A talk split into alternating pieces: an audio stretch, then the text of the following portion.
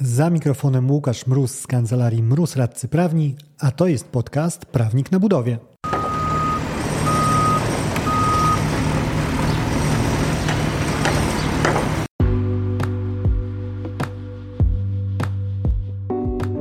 Prawnik na budowie. Podcast o wszystkim, co związane z budownictwem. Uwaga, może zawierać śladowe ilości prawa. Nazywam się Łukasz Mróz, jestem radcą prawnym i partnerem w kancelarii Mróz Radcy Prawni, w której na co dzień pomagamy firmom budowlanym sprawnie prowadzić projekty. Ten odcinek to kolejna edycja mikropodcastu, czyli krótkiego strzału na konkretny temat. Urząd Zamówień Publicznych na swojej stronie internetowej podzielił się dokumentem zatytułowanym Zagadnienia partnerstwa i wyrównania pozycji stron. E, dokument fajny, do przeczytania, 20 stron liczący i skłonił mnie do takiego pomysłu, żeby, ponieważ jest dość obszerny, to wziąć go na warsztat, ale w cyklu mikropodcastowym, czyli będę miał o czym porozmawiać przez tydzień. Jeżeli chodzi o to, co znajdzie się w tym cyklu i co znajduje się w dokumencie, bo e, on dyktuje zawartość tego cyklu, no to cóż, mamy omówienie zasady współdziałania stron katalogu klauzul abuzywnych, obowiązkowych postanowień umów, zaliczek i wypłat wynagrodzenia w częściach i raportu z, realiz z realizacji zamówienia. Tą ostatnią część, szczerze mówiąc, pewnie sobie odpuszczę, ponieważ jednak bardziej widzę się i działam po stronie wykonawczej niż, e, niż po stronie zamawiających, a to bardziej chyba będzie interesująca ich domena niż wykonawców. Pozostałe rzeczy jak najbardziej na warsztat weźmiemy, przy czym zastrzegę, że z obowiązkowych postanowień umów e, wytniemy waloryzację. Wytniemy nie dlatego, żeby ją zostawić jest nieważna, wręcz przeciwnie. E, wytniemy dlatego, że prowadzę e, webinar poświęcony właśnie waloryzacji, właśnie tej zasadzie wyrażonej w nowej PZP, czyli waloryzowaniu kontraktów dłuższych niż 12 miesięcy bodaj zaplanowany jest na 26 maja. Odbędzie się na facebookowej stronie e, Prawnik na Budowie. W każdym razie tam na pewno jest do namierzenia. E, I cóż w pierwszym tym odcinku, żeby nie zostawiać samej zapowiedzi, e, przejdźmy przez samo w ogóle wprowadzenie i w ten, w ten dokument, bo też e, ciekawe informacje zawiera i spojrzenie Urzędu Zamówień Publicznych. E, tak na marginesie e, wskażę, że domyślam się tylko, bo nie dopytywałem, ale zakładam, że ten dokument jest wyciągnięty z komentarza do PZP, który UZP przygotował właśnie. Niedawno urząd informował o tym, że skończyły już się prace merytoryczne 2000 bodaj około stron materiału czeka do odczytania i ogromne wyrazy uznania za to, że jest to e, praca nieodpłatna. Będzie on do pobrania w wersji elektronicznej e, ze strony urzędu. I gorąco zachęcam, żeby, żeby ten materiał pobrać, ponieważ e, pokazuje, jak przepisy rozumiane są przez ludzi, którzy mieli wymierny wpływ na ich powstanie, także na pewno będzie to wartościowa lektura. A jeżeli chodzi o, o sam dokument, o e, wprowadzenie do niego, tak jak mówiłem, no, e, nie jest pozbawiony znaczenia, ponieważ już tutaj zarysowuje się, jak, jak autorzy rozwiązań tych przepisów widzieli ich sens i znaczenie, czyli troszkę tak, jakby Słowacki podpowiadał nam, cóż tam miał na myśli jako poeta wielki. E, rzeczy, które sobie odznaczyłem tutaj z części wprowadzającej, parę cytatów.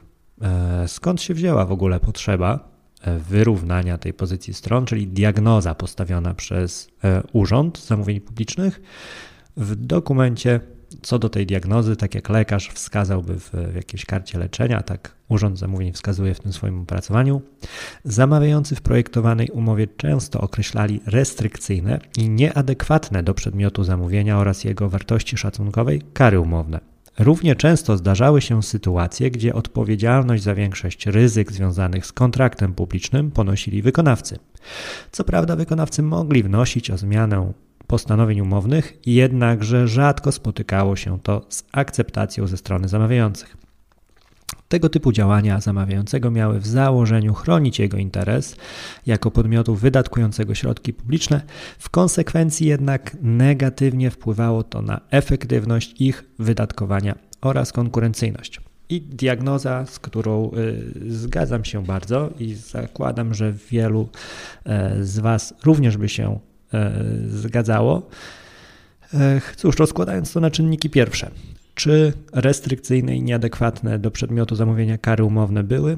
Były, rzecz jasna, zdarzały się, no i z, z ich ograniczaniem, jakimś ich cywilizowaniem też był problem, ponieważ nawet jeżeli wykonawca jakiś decydował się na wycieczkę do KIO, e, to często słyszał orzeczenie sprowadzające się właściwie w wydźwięku do tego, że e, no cóż, być może i rzeczywiście jest to troszkę bolesne, ale generalnie zamawiający jako właśnie ten dysponent środków publicznych dobiera sobie narzędzia, które w jego ocenie zabezpieczają efektywne ich wykorzystanie, bezpieczne prowadzenie inwestycji, a zamawiający w ostatecznym rozrachunku zawsze może e, wrzucić odpowiednie ryzyko naliczenia takich kar, bądź też po prostu odwrócić się napięcie i stwierdzić, że on w tym przetargu się nie widzi.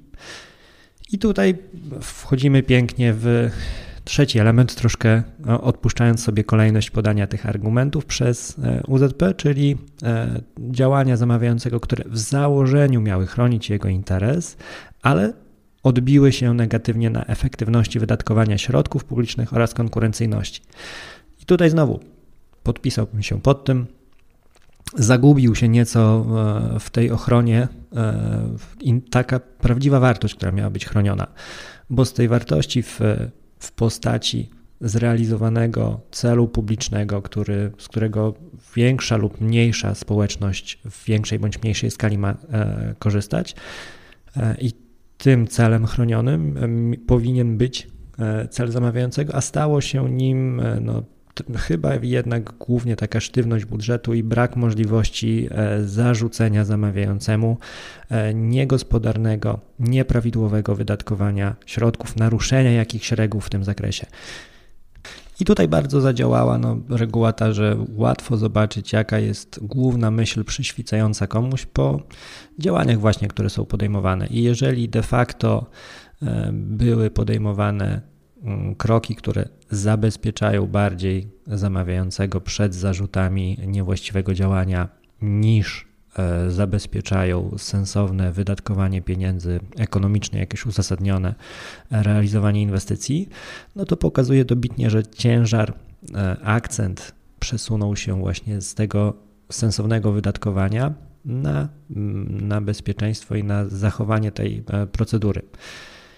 Tutaj nie w żaden sposób nie chcę wpisywać się w, w osobę, która bije w bęben mm, zamawiających, ponieważ dyskusja na temat tego, skąd wzięły się te przesunięcia, to jest zupełnie, zupełnie inny temat. E, nie zmienia to faktu, że no, diagnoza e, sama w sobie, według mnie, jak najbardziej e, trafne. Uwaga kolejna, czyli równe częste, równie częste sytuacje, gdzie odpowiedzialność za większość ryzyk ponosili wykonawcy, E, tak, tutaj z kolei e, przychodzi na myśl szereg orzeczeń Sądu Najwyższego, który szedł w sukurs e, wykonawcom. I w ostatnich latach regularnie wypowiada się na temat tego, że papier cierpliwym jest i przyjmie wszystko, ale to, że przyjmie wszystko, nie znaczy, że wszystko się na nim utrzyma. To, co się nie utrzyma, to m.in. przerzucanie na e, wykonawcę ryzyk gospodarczych, niedostatecznego opisu przedmiotu zamówienia, e, czyli jeżeli niedostatecznie zdefiniujemy, przy czym współpracujemy, to ogólnikowymi postanowieniami umownymi e, tworzonymi przez prawników nie wyciągniemy takiej sytuacji. I rzecz czwarta, czyli ta możliwość występowania o zmianę postanowień umownych, ale cóż, kto nie poddał się w pewnym momencie po odbiciu się od kolejnego e, zamawiający nie wyraża zgody, niech pierwszy rzuci kamieniem. E, także te cztery elementy wyłapane jak najbardziej e, słusznie. I jakie remedium widzi Urząd Zamówień Publicznych w, w tych przepisach, w przepisach dotyczących właśnie wprowadzania takiej bardziej równoważnie jak na placu zabaw, takiej huśtawki gdzie z jednej strony jest jedno dzieciątko, z drugiej drugie i doprowadzenie do sytuacji, kiedy nie jesteśmy w tym kontekście, gdzie jedno z dzieci bezradnie macha nóżkami wysoko w powietrzu, a drugie e, siedzi twardo na ziemi, tylko żeby jedno i drugie bardziej na, na palcach stojąc w, tym, w tej pozycji równowagi się znajdowały. Mamy cel w postaci po pierwsze ograniczenia negatywnego zjawiska zbyt jednostronnego kształtowania postanowień umów przez zamawiających. Przyklaskuję, e, liczę e, i mam nadzieję, że się uda i e, troszkę właśnie bliżej tego wypoziomowania huśtawki. Oczywiście nie idealnego, bo nie ma co tutaj też oczekiwać, że zamawiający będą szukali jakiegoś zawsze złotego środka, ponieważ no w końcu ich interes nie pokrywa się w, w całości z interesem wykonawcy, jeżeli mówimy o interesariuszach projektu budowlanego. E, niemniej takie nuty cywilizowania, żeby pobrzmiewały częściej na, na łamach kontraktów. I drugi cel, który jest stawiany tym przepisom, to jest wzmocnienie fazy e, wykonania i ewaluacji umowy w sprawie zamówienia publicznego, bo to jest e, mocno akcentowane od samego początku nowych przepisów, od zmiany sztandarów, pod którymi ruszamy w zamówienia publiczne, jeżeli chodzi o ustawę zamówieniową. E, czy zadziała? E, szczerze mówiąc, na chwilę obecną mam wątpliwości duże i zakładam, że e, bardziej to droga niż cel, i być może z czasem uda nam się, zmieniając tak krok po kroku, metodą małych kroków, bo ja przynajmniej w metodą małych kroków wierzę i E, zmienianie rynku, jedne negocjacje w jednym momencie, jedna umowa w jednym momencie, jedna realizacja w jednym momencie i takimi małymi krokami, sumą takich małych kamyków e, powoli będziemy jakoś przestawiali się właśnie z myślenia o zamówieniu publicznym jako procedurze e, samej wypchnięcia inwestycji, a później cóż będzie się działo już po przeprowadzeniu przetargu, no to nie jest to tak istotne jak samo dopięcie odpowiednio procedury wypchnięcia tego zamówienia w kierunku właśnie tego, że e, tym, co nas interesuje, to jest de facto, żeby powstała pewna wartość, e, wartość publiczna, wartość dla określonej grupy adresatów, którą finansujemy z naszych wspólnych środków. I to wszystko, e, o czym mówiłem, urząd ujął w zdanie tak zgrabnie, w kilkunastu dosłownie słowach. Należy bowiem zauważyć, że zawarcie umowy o zamówienie publiczne kończy postępowanie o udzielenie zamówienia publicznego, jednakże nie jest celem samym w sobie. I tutaj znowu e, zgadzam się raz jeszcze. E, I trochę mniej zgadzam się już z kolejnym zdaniem, czyli to, jak definio, zdefiniowano w tym dokumencie cel, ponieważ e, e znowu cytując treść, Celem tym jest należyte wykonanie zamówienia publicznego, a zatem realizacja w określonym terminie i zgodnie z pozostałymi postanowieniami umowy mm, o roboty budowlane w kontekście, który interesuje słuchaczy tego podcastu. I to mi troszkę nie leży, bo nie sądzę, żeby e, to był ten cel. Jasne, to jest bardzo potrzebny element, to jest coś, czego należy oczekiwać, ale może się okazać, że nawet E, tak zdefiniowany cel, jeżeli zostanie wypełniony, to wiele wartości z tego nie będzie. Bo e, zauważcie, że definiując cel w ten sposób, to tak naprawdę, jeżeli wymyślę sobie inwestycję w postaci basenu wybudowanego w wodach Bałtyku, i ona zostanie zrealizowana w terminie, zgodnie z umową, postanowieniami wszelkimi i tak dalej, no to mm, zmieszczę się w tak rozumianym celu. Ale czy to jest e, rzeczywiście te sensowne wydatkowanie pieniędzy, to, to jest tworzenie tej wartości, której potrzebujemy? No według mnie nie. Dlatego we, no ja widzę to jeszcze w szerszej perspektywie, czyli robimy jeszcze krok, dwa, nawet dziesięć wstecz, żeby ująć szerszy horyzont E, I nie mówimy o samym przeprowadzeniu realizacji zgodnie z terminem i pozostałymi postanowieniami umowy, czyli przede wszystkim w budżecie, ale o samym e, realizowaniu rzeczy, które dla nas jako e, społeczności wartość mają. Także wszedłbym właśnie na, na ten poziom I z niego jak najbardziej, tym krokiem niżej, e, środkiem już tak naprawdę, tylko że według mnie to będzie środek, a nie cel, tym środkiem będzie realizacja e, w określonym terminie i jak najbardziej tu się zgodzę, że większy akcent widziałbym na ten środek, czyli właściwą realizację, niż na środek w postaci mm, procedury zakupowej jako takiej, czyli tego elementu w ogóle zawierania e, umowy o zamówienie publiczne. Cóż, tyle jeżeli chodzi o wstęp. Tak jak mówiłem, w mojej ocenie, mimo że wstęp tylko i przyjęło się, że to takie wprowadzające treści to dopiero rozgrzewka i zaczyna się to, co tłuste i mięsiste później, to według mnie jak najbardziej również tutaj są istotne informacje. Jutro porozmawiamy o zasadach współdziałania stron, czyli artykule 431 i tym, jak został omówiony tutaj w tym dokumencie przygotowanym przez UZP.